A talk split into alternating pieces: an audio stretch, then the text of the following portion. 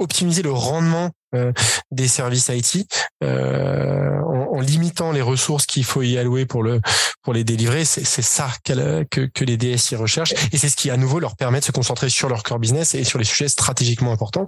Non sans parler euh, du fait que la ressource liée IT, euh, les, les hommes experts, les hommes et femmes experts, mais aussi euh, les outils coûtent cher et donc euh, voilà, si on peut mutualiser certaines ressources pour leur faire faire des économies, c'est bien entendu ça que, qui, qui plaît au DSI. Je m'appelle Bertrand Ruiz et bienvenue sur le podcast CIO Révolution. Si vous êtes curieux de connaître les enjeux organisationnels, les solutions pragmatiques et les réflexions sur la transformation des entreprises, vous êtes au bon endroit. Ici, pas de langue de bois, que du concret. Mais avant de commencer, je me présente. Je suis le CEO d'Ersas, une solution web qui permet à la DSI et à la direction générale de partager une vue claire des projets en cours, des décisions à prendre et des priorisations à faire. Vous manquez de temps Ersas vous aide à vous focaliser sur l'urgent et l'important. Le besoin à reporting est de plus en plus fort Ersas génère votre rapport flash décisionnel en un clic. S'il y a un historique fort entre les DSI et les métiers, Ersas va vraiment vous aider à collaborer de manière efficace. Sur ce, je vous laisse avec ce nouvel épisode à la découverte de nouvelles façons de faire. Bonne écoute. Euh, je suis ravi aujourd'hui d'être avec Alexis Valero, qui est le CEO de Resilience. Salut Alexis. Salut Bertrand, ça va? Nickel. Écoute, euh, je vais introduire ce podcast à mes auditeurs parce que c'est pas c'est pas tous les jours qu'on a un CEO d'une d'une startup et, et donc du coup je préfère le présenter clairement. Donc du coup j'ai décidé de lancer quelques hors-séries là pour les dans les prochains mois pour euh, ben, du coup aller interviewer des SaaS qui vendent forcément à des DSI d'une manière ou d'une autre direction la transfo donc ils sont confrontés à vous et pour avoir aussi un petit peu l'envers du décor mais plutôt pour comprendre comment euh, comment les éditeurs ce que je suis aussi mais je peux pas tout dire vous voit amis de six directeurs ou même PMO et, euh, et qu'on puisse euh, un peu rapprocher un peu ces demandes du coup Alexis est-ce que tu peux nous dire un petit peu plus ce que fait euh, ta boîte son, son âge et, et votre focus à vous? Carrément, merci Bertrand. bah alors moi, Alexis, avec le cofondateur de Resilient Quentin, on avait au départ créé une agence de conseil en transformation justement.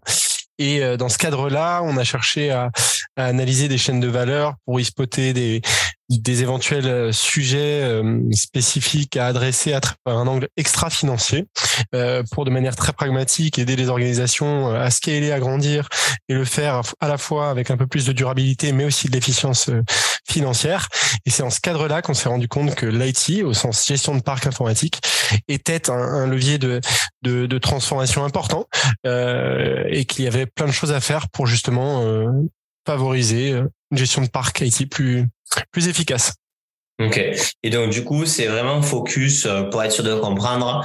Euh, T'as une boîte, t'achètes du matériel, écran, ordinateur, téléphone, et euh, là du coup toi tu les aides à acheter quoi, du reconditionné, à tu sais, est-ce que tu vas jusqu'à la mise en place des softwares à l'intérieur? Est-ce que c'est du leasing? Est-ce que c'est une offre financière? Ça reste à large et puis on voit plein d'offres popées aujourd'hui sur le reconditionné notamment.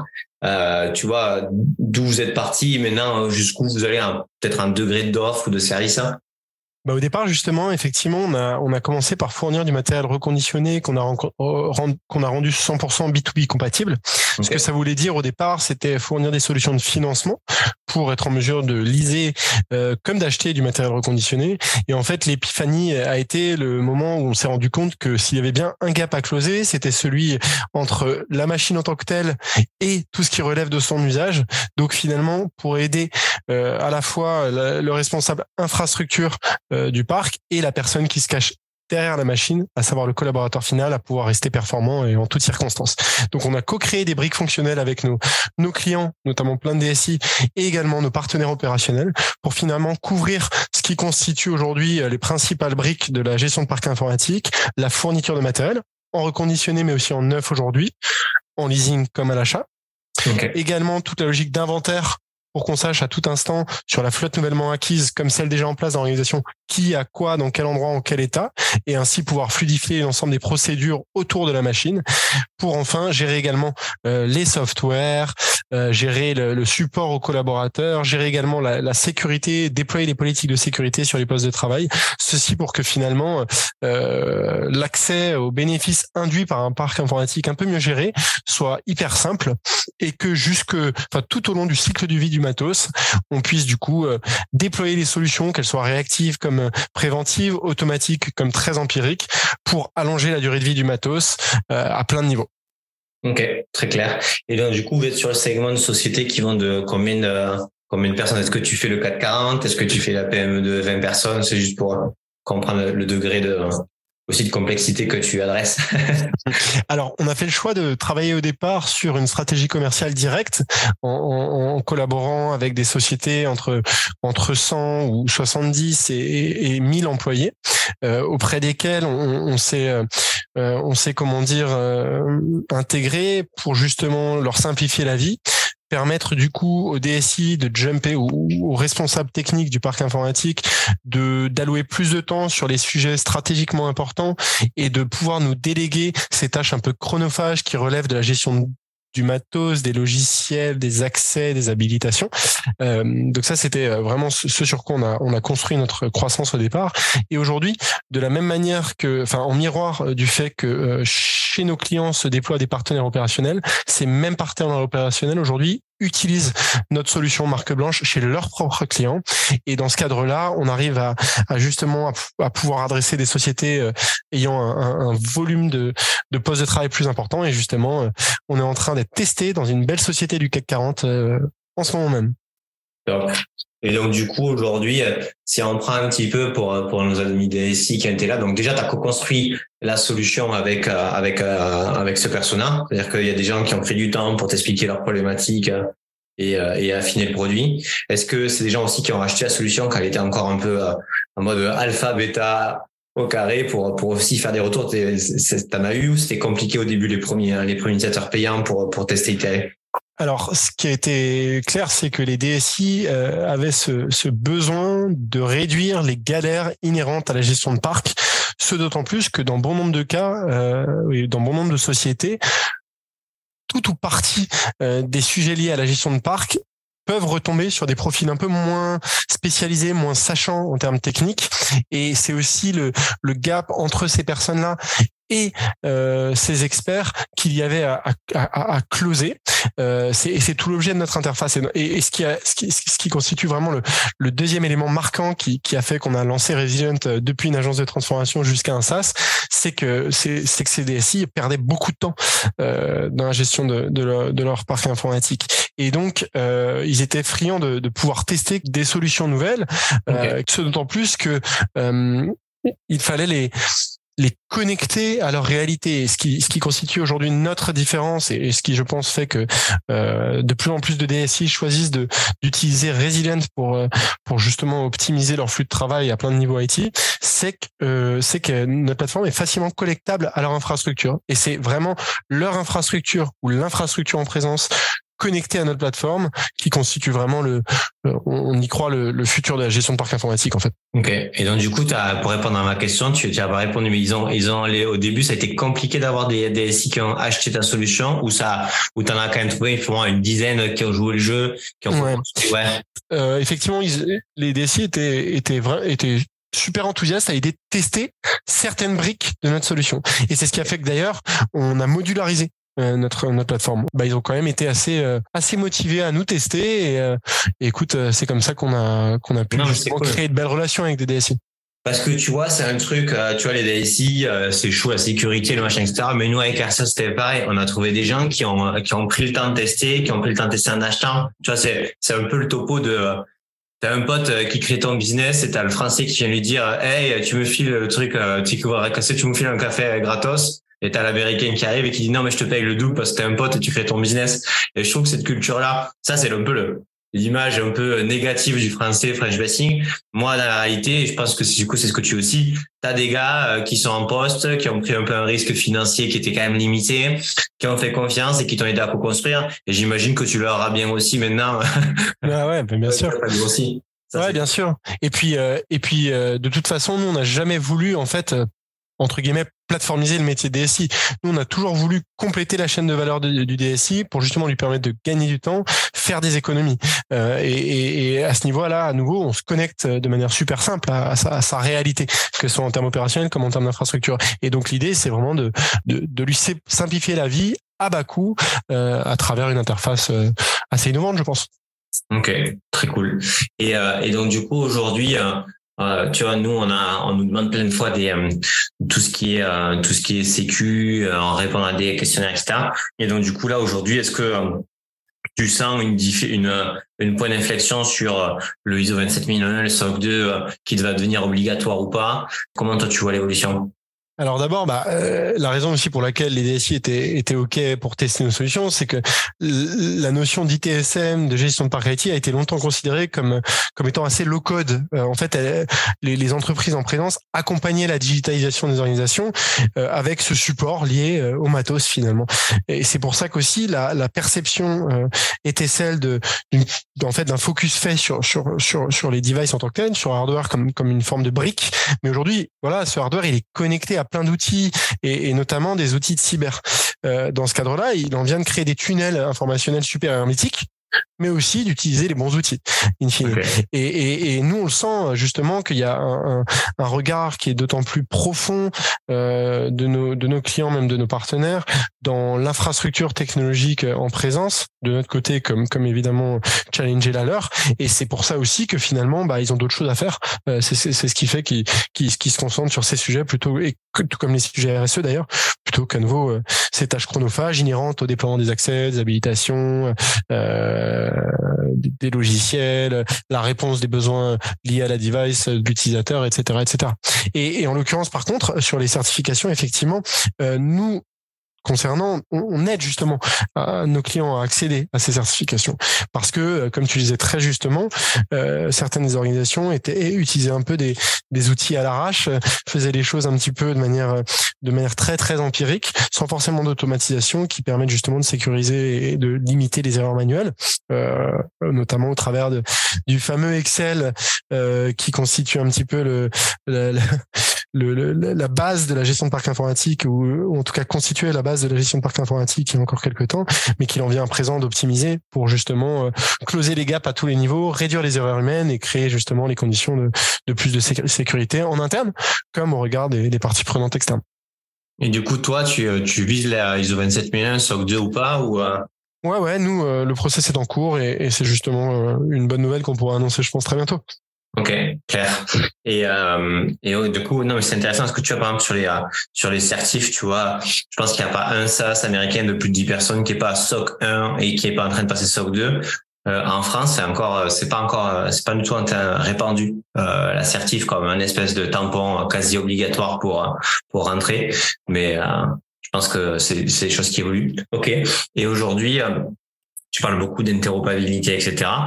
Euh, comme, enfin, c'est, très très coûteux en termes de euh, de cash, on va dire, de, de gérer ce genre de choses, que ce soit créer euh, les briques ou les maintenir. Quand tu parles d'interopérabilité, tu peux, tu parles de quel type d'interopérabilité, comment tu la gères, euh, est-ce que ça représente, je sais pas moi, 50% de ton équipe tech euh, en termes, non, mais c'est, c'est, parce que c'est des choses aussi qui, euh, parlent, euh, je pense à nos amis DSI, ils ont des enjeux de legacy où ils gèrent beaucoup d'interopérabilité. Toi, comment mm. tu la gères, même si c'est pas la même typologie, comment tu la gères, comment vous avez structuré tout ça? Alors, euh, un des éléments techniques qui a motivé la création du SaaS Resilient, c'est qu'on s'est rendu compte que naissait et se, se, se, se, se structurait des outils un peu plus complexes qui, du coup, permettent de déployer sur partie de la chaîne de valeur euh, liée euh, IT Service Management des solutions euh, notamment automatique et à distance. Or, ces outils, justement, euh, étant assez euh, récents, je pense à des outils du type MDM, permettant une prise de contrôle à distance du, matos, des outils et des déploiements à distance. Je pense aussi à des outils de provisioning de licences. Je pense à des outils liés identité. Je pense aussi à, tous ces outils liés cyber ou authentification. Bah, en fait, l'idée, c'est que faut créer, nous on a dû créer les euh, finalement les récepteurs pour assimiler des données émanant de ce type d'outils. Mais souvent, ce dont on s'est rendu compte, c'est que ces mêmes données prenaient des formes assez similaires, quels que soient les outils en présence. Euh, ça c'est ça c'est le premier point. Et c'est d'ailleurs aussi euh, ce qui un peu euh, constitue, euh, je pense, notre l'objet de notre projet à moyen terme, c'est un peu en back office d'être un zapier de de, de l'IT en quelque sorte. Et, et dans ce cadre-là, ça requiert effectivement d'investir beaucoup d'argent dans, dans, dans la technologie, mais en somme, euh, ce sont les éditeurs de ces logiciels assez verticalisés qui investissent le plus. Nous, on vient juste s'y connecter euh, de manière super euh, plug and play et on vient en fait en simplifier, en vulgariser les bénéfices via une interface euh, cross-fonctionnelle à, finalement qui peut être utilisée par des profils moins sachants. Donc à nouveau, nous c'est plutôt la vulgarisation des bénéfices induits par ces outils-là un peu complexes que l'assimilation super super exhaustive de, de, de, des capacités de ces outils sur lesquels on travaille. Donc, donc, c'est ce qui nous permet aussi de relativiser les coûts, euh, les coûts de développement induits. Ok. Et du coup, euh, sur la maintenance de ces connecteurs, en termes de, euh, tu vois, parce que du coup, la donnée de sortie de chacun des éditeurs, elle varie, elle peut être sujette à, à modification, etc. Tu, euh, du on parle de combien de combien de SAS connectés, enfin de manière, parce que c'est 10, 15, 100, et ensuite la fréquence de de choses qui changent du coup de la maintenance associée. Alors euh, justement, il existe déjà des outils qui consolident plein de plein de plein de plein de ces, ces outils là auxquels nous auxquels nous on se connecte. Et c'est eux finalement qui assument les coûts de maintenance. Mais nous par exemple si on parle juste de déploiement logiciel on peut déployer n'importe quel logiciel. Or ceux bien entendu euh, maison euh, enfin en tout cas à travers des workflows automatiques on peut déployer n'importe quel logiciel euh, via du coup ces tunnels que sont euh, que sont les MDM et en l'occurrence si on parle juste de enfin juste de MDM euh, qui permet du coup une gestion à distance du, du, du matos connecté euh, en fait, il n'en existe pas euh, pas des pas des dizaines euh, de, des centaines. Il en existe quelques-uns qui sont d'ailleurs surreprésentés dans les organisations dont on se parlait et auxquels nous avec lesquels nous on a développé des partenariats stratégiques aujourd'hui privilégiés et eux du coup ces outils-là nous donnent des accès à nouveau privilégiés à, à leur capacitation aussi en mode MSP ou pas. Ok, clair. D'accord. Donc du coup, au final, t'as pas non plus énormément de connexions à date sur euh, plein de plein de SaaS. T'en as déjà quelques-uns qui sont bien bien implantés. Ok. Et, puis ils sont puissants. En fait, les SaaS auxquels on se connecte sont puissants parce qu'ils consolident déjà euh, plein d'autres capacités de multiples SaaS.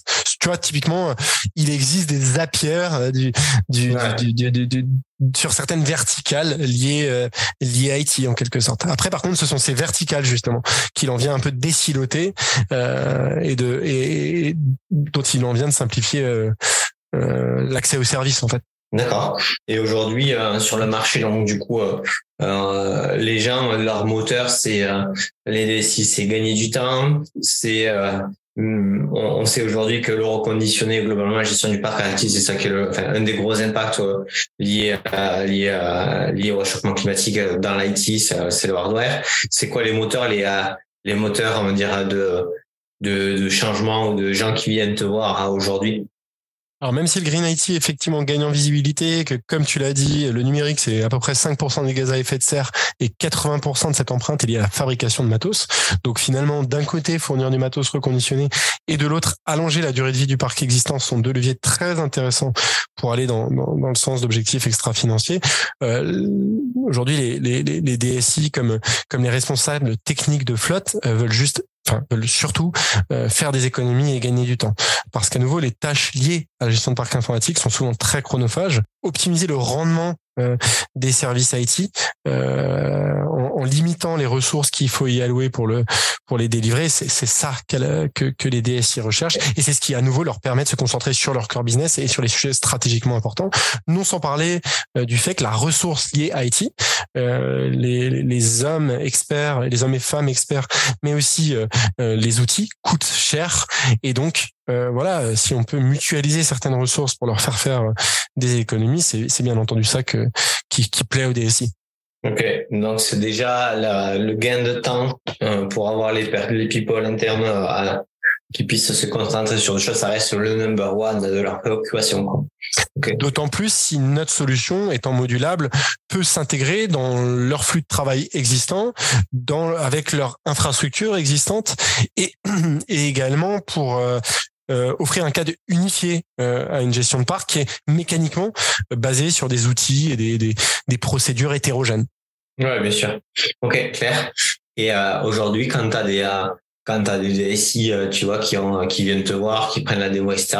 C'est quoi les objections principales sur le fait que que tu vois c'est c'est pas pertinent pour eux c'est que leur workflow est trop compliqué c'est que euh, le euh, en fait au final ils sont sous l'eau ils font des freins de la veille et donc du coup euh, ça sera remis l'année prochaine.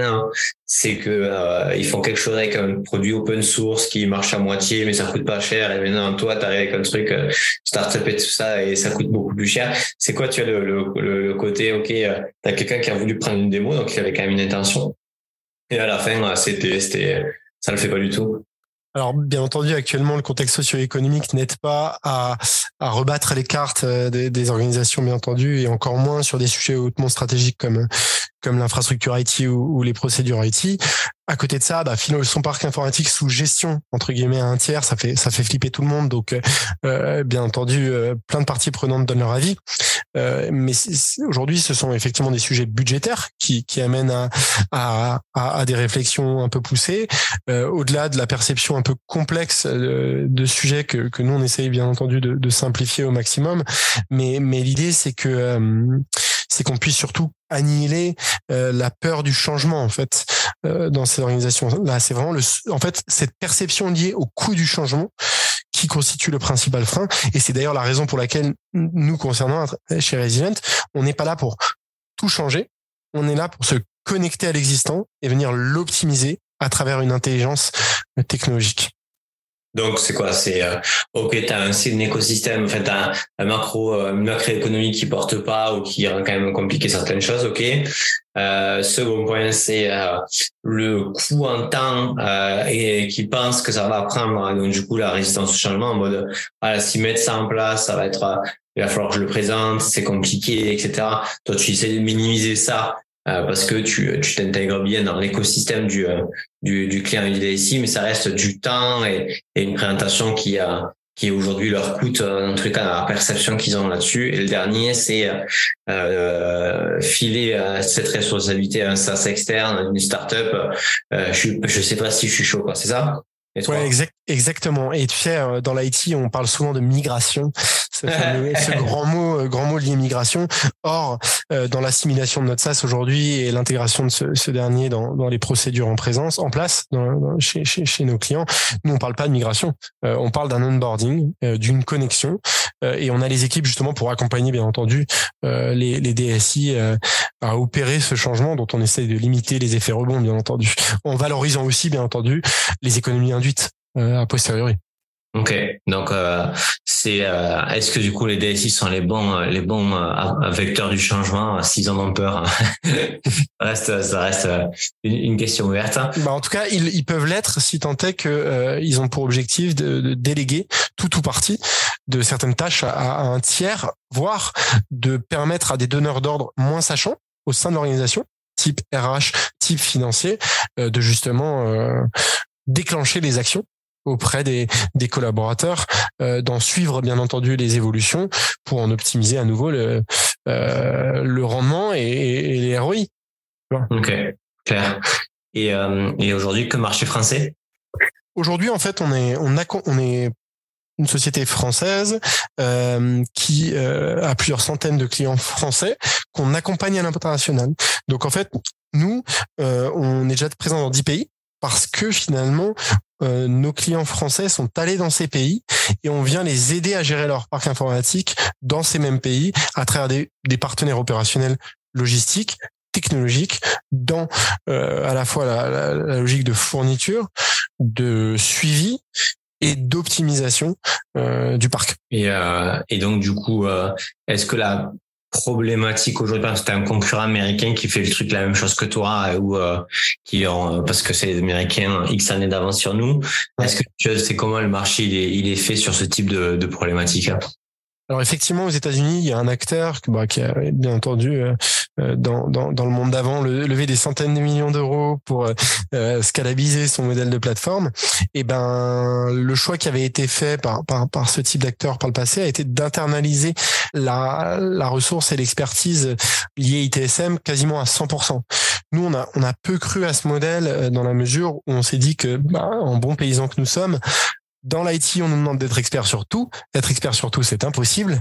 Donc, cherchons euh, et créons les conditions de pouvoir euh, avoir des partenaires forts, euh, agile et, mhm. et, spécialisé pour en fait opérer chez nos clients et tout en maximisant bien entendu la satisfaction de, de, des parties prenantes. Donc, tu as externalisé tes professionnels services certains d'entre eux, oui, ou en tout cas, on a créé un modèle opérationnel qui est scalable, en tout cas, que ce soit sur en termes de, de, de, de vertical de services IT couverts, mais également en, termes de, de, territoire. Ok. Et, euh, et aujourd'hui, tes partenaires, c'est des, euh, des sociétés déjà implantées, c'est des groupes, c'est des, euh, c'est des indep, c'est les deux? C'est surtout des sociétés, que ce soit des, des intégrateurs, des infogérants, euh, mais également des, des prestataires de, de services, euh, de des prestataires de services IT un peu plus spécialisés. L'idée étant de les aider eux aussi à, à juste euh, optimiser leur formule de profit à travers une interface qui, qui, qui, qui leur permet de à eux aussi de gagner du temps et à eux aussi de faire des économies en fait euh, à ressources équivalentes. Ok, mais eux, euh, ça reste du temps qu'ils facturent déjà et donc du coup, ça veut dire qu'ils ont une, ils ont élevé un coup double, c'est-à-dire déjà ils gagnent du temps, qu'ils reallouent à d'autres clients et ensuite, ok, toujours exactement. Et puis ils ont, je pense que ces acteurs saisissent aussi la nécessité de, de peut-être euh, euh, s'inscrire dans une dans une innovation euh, qui amène une communication différente avec leurs clients, qui amène à des des procédures peut-être différemment optimisées et, et, automatisées en tout cas. Euh, à échelle. Tu vois, le Covid a, a, a aussi été ce, ce, catalyseur de changement euh, pour ces sociétés-là qui se sont rendues compte que finalement, euh, si elles ne pouvaient pas déployer leurs services à distance, eh ben ça, ça pouvait vite être compliqué euh, pour pour être pour être résiliente justement. Ok. Et euh, et aujourd'hui, du coup, dans le dans la façon dont tu vois ton ton business et la façon dont tu évolues autre par rapport au métier de DSI, en gros, dans cinq ans, tu considères que toute la gestion du parc, c'est quelque chose qui doit être euh, méga simple. C'est pas une question comme aujourd'hui euh, dans la gestion de paiement, tu as des Spendesk ou autres qui ont quand même bien simplifié l'achat, la gestion de, tout l'achat en entreprise versus avant il y avait euh, une seule carte bleue, le boss et qui donnait le code etc. Ou qu'il fallait faire des bonnes commandes super compliquées. C'est un peu ce côté euh, uniforme, streamline de l'expérience de d'achat, c'est-à-dire tu auras un, App Store en interne, tu pourras choisir les euh, les les, euh, les ordinateurs ou l'ordinateur que tu veux en fonction de ton ton ton, ton service, les installer, toi tu auras les, les les softwares installés déjà directement par-dessus, si tu as une question ou une réparation, ça sera fait là-dedans directement et avec une expérience all-in-one, c'est ça le le, le, la vision que tu as de l'expérience utilisateur qui doit être la norme dans plusieurs années tout à fait, on s'en rapproche vraiment. Aujourd'hui, on arrive du coup à couvrir ces briques un peu et ces services un peu clés pour pour pour à la fois la gestion quotidienne et le et le suivi du parc. Euh, demain, euh, on croit que le DSI continuera bien entendu d'exister, continuera d'apporter une valeur forte, qui ira de pair avec les évolutions aussi des outils et des contraintes. Euh, et, et, nous, on croit profondément qu'on vient juste compléter leur chaîne de valeur, mais avec une solution qui effectivement est, est à la fois plug and play, complète euh, et, et, bien entendu modulable. Oui, oui, je, enfin, je, m'étonnerais qu'un DSI se sente euh, se sente euh, se sente mal si tu mets ça en place par rapport à son futur, son métier. Je pense pas qu'il définisse un mode responsable informatique, la gestion des ordis, sinon le pauvre. Carrément il y a un truc qui va pas. Ouais, et, puis euh, je pense que les, les, les, acteurs un peu traditionnels euh, savent aussi qu'il en vient de, fluidifier les procédures permettant la délivrance de leurs services. Et nous, du coup, on le fait euh, de telle manière à ce que l'ensemble des parties prenantes, qu'elles soient en interne comme en externe, puissent optimiser leur coordination. Parce qu'in fine, derrière le derrière le, la device se cache le collaborateur final, collaborateur final qui est face à différentes galères, qui est confronté à différents sujets, qui a euh, ses spécificités et donc il en vient aussi de granulariser, de customiser, d'adapter le service rendu en fonction de, ces mêmes collaborateurs et de leurs besoins réels il y a encore quelques temps, la gestion de parc, c'était un truc un peu code, un peu obscur. Euh, c'était très opaque. C'était pas forcément euh, des procédures et des, processus entre guillemets compatible avec les sociétés dans l'innovation qui géraient leur euh, leur sujet différemment. Euh, donc euh, nous, on vient justement s'inscrire dans ce qu'est la réalité de, de leurs besoins aujourd'hui. Ok, clair. Et aujourd'hui, si on parle donc matériel informatique, hein, là on parle ordi, on parle téléphone, euh, on peut parler aussi imprimante. Est-ce qu'on peut parler aussi euh, écran, mobilier, voiture de fonction? Enfin, Est-ce que je sais quoi le, le, scope en fait final de la gestion de l'asset dans l'entreprise, euh, l'asset matériel dirons-nous de l'entreprise? Bah nous, bah tu utilises un, terme très juste en anglais. Bah, l'asset en tant que tel, nous, cet actif-là, on, vient le, on vient les inventoriser en fait ces actifs-là, les lier aussi à un collaborateur, on vient lier un terminal à un employé, un employé à ses usages, ses usages à des habilitations, des licences, des accès, des restrictions, des politiques de sécu. Euh, demain, aujourd'hui, on, est en mesure de pouvoir fournir tout type de matériel euh, lié en fait euh, euh, travail en entreprise. Demain, bah, on n'est pas on n'est pas à l'abri de, de gérer des flottes de d'objets connectés plus plus plus divers, des catégories de produits plus encore euh, plus plus plus large. Voilà, notre objectif et notre mission avec Resilient, c'est vraiment d'en allonger la durée de vie, d'allonger la durée de vie des objets connectés. Donc, euh, donc on, on, y arrivera peut-être. C'est une question aujourd'hui assez ouverte. On y réfléchit au quotidien et on fait des tests d'ailleurs avec des acteurs justement de l'environnement et de l'écosystème IoT qui veulent par exemple éteindre certains terminaux à distance et pouvoir en optimiser euh, la consommation. Euh, certains acteurs de l'IoT qui veulent pouvoir déployer à échelle, ou que ce soit dans le monde, des procédures de support. Euh, voilà, on, fait des tests, on verra où ça va, sachant que l'idée, c'est aussi de pouvoir, pour le gestionnaire de ce type de flotte, amener des KPI, amener des dashboards, amener du reporting pour euh, du coup euh, euh, savoir à l'instant T ce qu'est ce qu'est l'état de santé de ce, ce, même terminal et du coup déployer des solutions qu'elles soient correctives, adaptatives en fonction. Ok. Et euh, ok, donc du coup, euh, ça reste open, c'est forcément pas forcément dans la roadmap court terme, mais c'est l'idée, c'est que t'as t'as pas forcément de de limite à la typologie d'assets dans sa gestion, dans sa dans sa. En fait, ce sont ce, sont surtout les systèmes sur lesquels ces assets euh, l'utilisation de ces assets repose qu'il en vient de, de couvrir. Aujourd'hui, nous, on est agnostique en termes de système comme, euh, comme d'outils auxquels on se connecte, ce qui nous permet justement de, de, de continuer euh, ces testings un peu permanents qu'on qu'on fait. Mais, mais en termes de, en termes de catégorie de produits, en fait, demain, Enfin, on n'a pas de limite en soi et on est bien entendu assez ambitieux.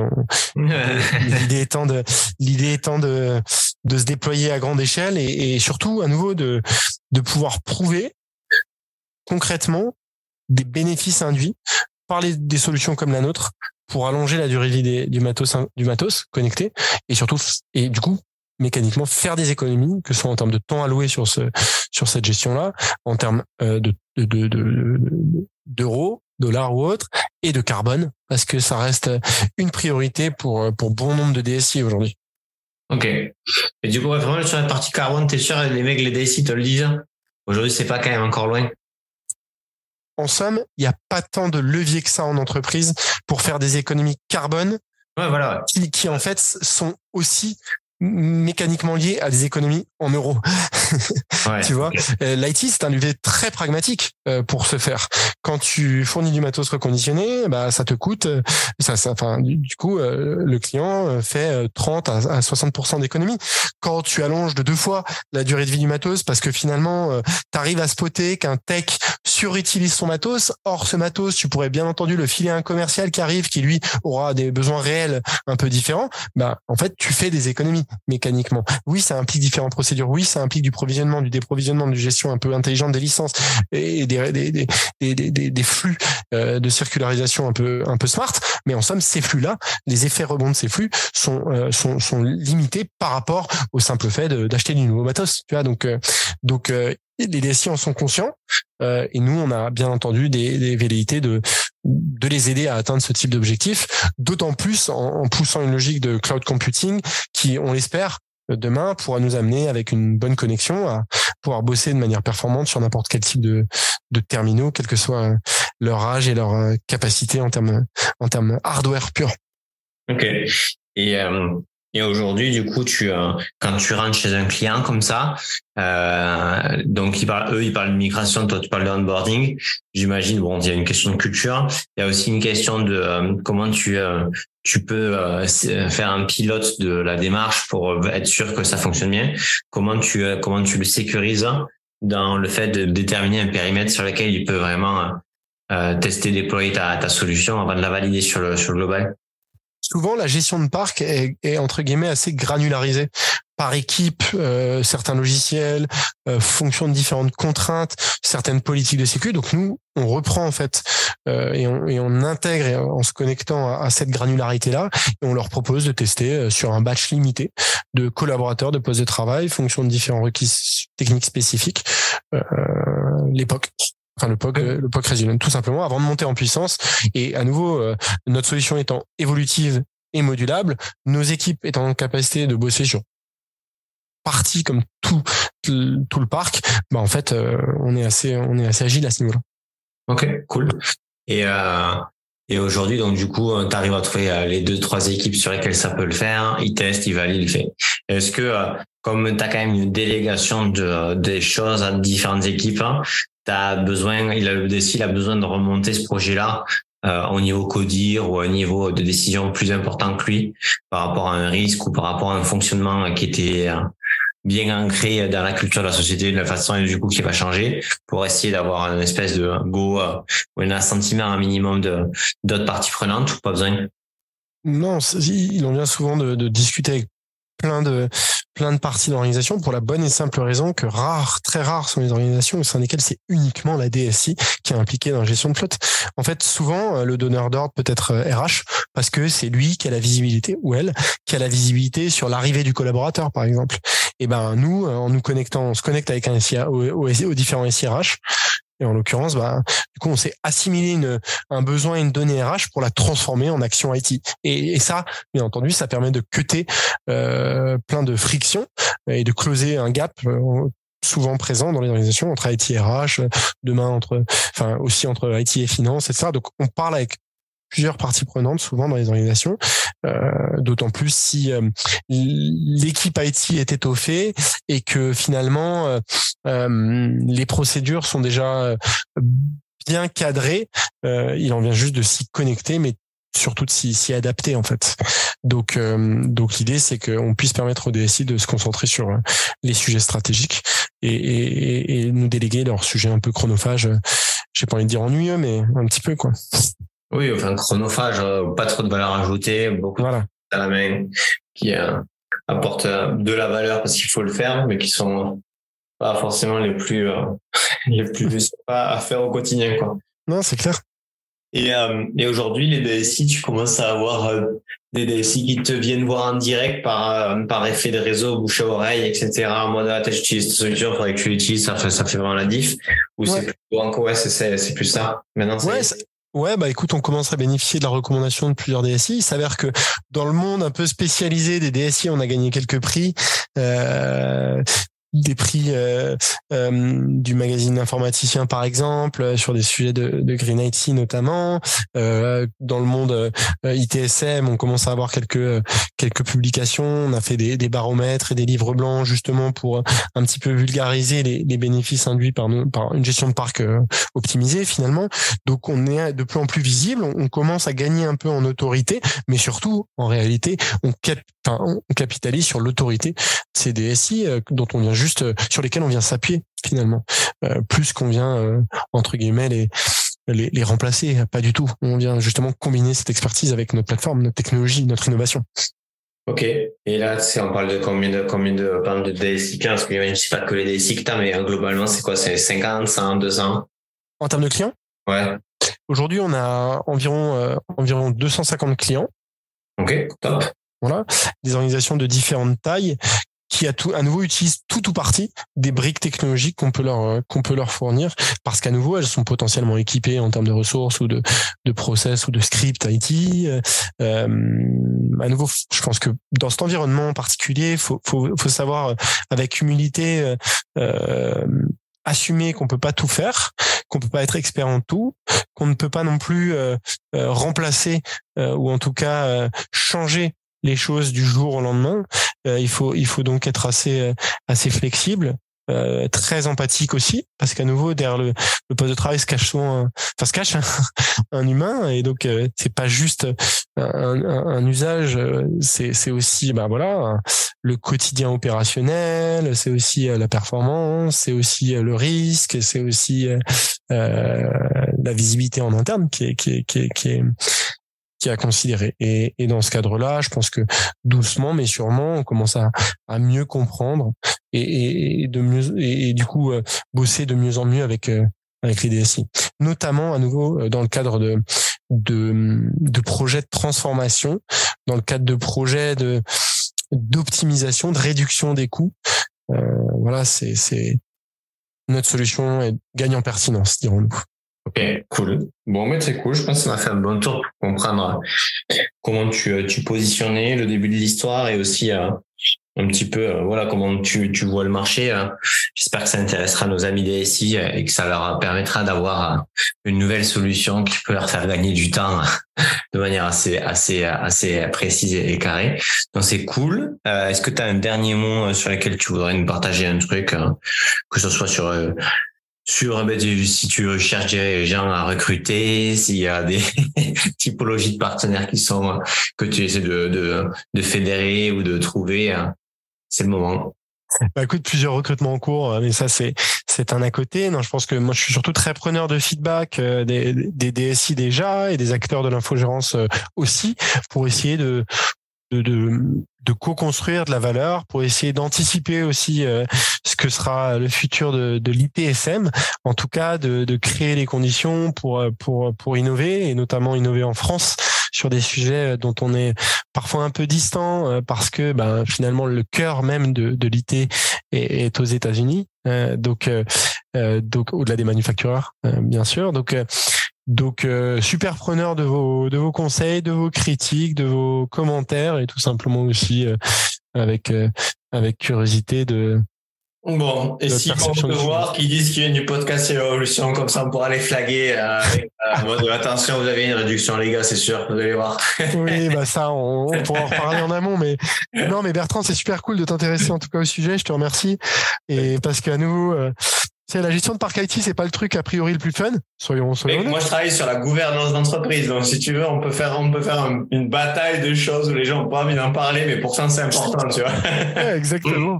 non, mais c'est exactement ça. C'est, c'est un peu, c'est un peu, un peu laborieux et dur, mais, mais c'est important stratégiquement. Mais en tout cas, clairement, il y a des, la transformation des entreprises passe par là. Donc, euh, moi, j'ai toujours grand plaisir à écouter ton, ton podcast, à, à, à, lire ce que vous écrivez. Et en et c'est super en tout cas que tu pu, tu sois intéressé à ce qu'on faisait aussi. Merci ouais, écoute, avec plaisir et euh, je pense qu'on refera ça euh, de temps en temps avec un, un Intersas, euh, un mode euh, un peu récent qui bouscule les lignes. Je pense que ça peut ça peut être rafraîchissant dans dans le podcast. Allez, merci pour toi Alexis. Merci Bertrand. Bon, mais j'espère que vous avez kiffé ce podcast. Euh, comme toujours, n'hésitez pas à le partager euh, sur euh, LinkedIn, à le partager à, vos collègues, chefs de projet IT, DSI. Ça nous aide toujours à, trouver de nouveaux et de, des DSI toujours plus intéressants. Et écoutez, ciao